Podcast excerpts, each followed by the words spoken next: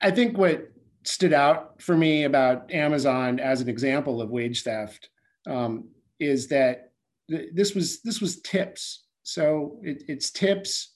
Um, you know, in in the context of a pandemic, people are receiving deliveries from Amazon from drivers, and there's a wonderful side to it where there's this wonderful generosity that's represented by the dollar amount here. So the dollar amount is 61 million dollars.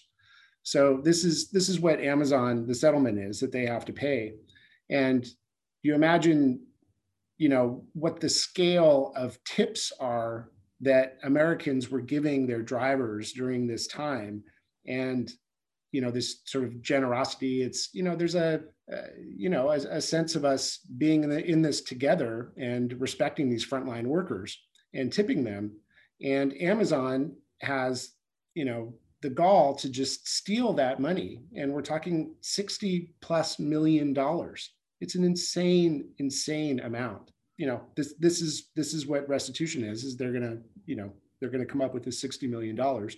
Nobody's gonna go to prison.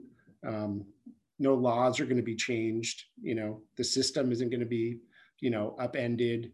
Uh, bezos is not going to be looked at as a villain. He'll be on the cover of our magazines and respected and interviewed going forward it's it's a nightmare. And i think it's a, more of a nightmare for me just because we see this other side of it of this kind of wonderful generosity you know where that money came from uh, in these tips